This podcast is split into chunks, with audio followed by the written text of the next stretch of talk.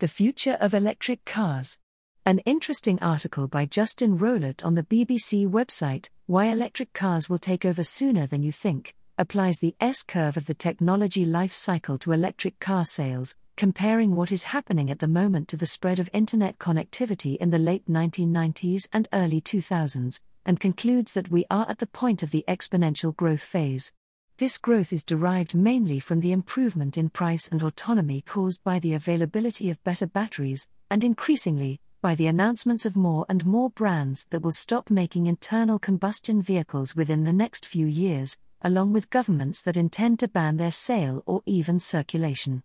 This is an analysis that disproves those who say electric vehicles are still inefficient, and should be interpreted for what it is: a market projection based on sales data that suggests that very soon, buying a petrol or diesel vehicle will make no sense.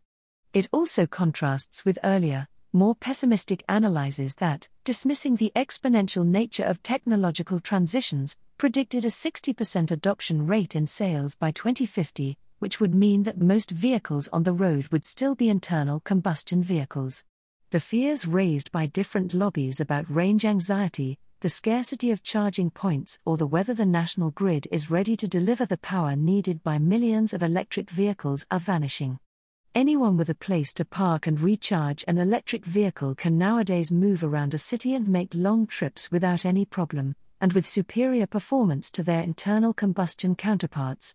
A recent fun story in The Guardian is about what happened when an Australian engineer-turned-climate activist invited a bunch of coal miners and petrol heads in the outback to drive a Tesla Model 3. They loved it.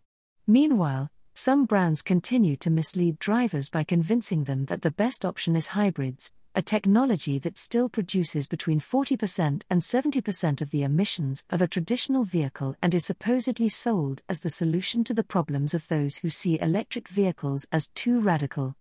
Relax, your vehicle recharges as you drive, they say, as if they had invented perpetual motion, or take advantage of zero emissions incentives that governments should never have granted to vehicles that are far from being zero emissions. Beyond the automotive market itself, it's worth thinking about the implications for the technology cycle. What will happen when, not too long from now, it will be the norm to own an electric car and driving an internal combustion vehicle will be increasingly frowned upon? Have we thought about the implications for public or corporate vehicle fleets, fuel distribution networks, dealerships and repair shops? We are facing one of the biggest technological transitions ever, and it is already in its exponential phase. Try to think beyond the present and the decisions you may have made or will still make. The implications of the coming change will be momentous and life-saving.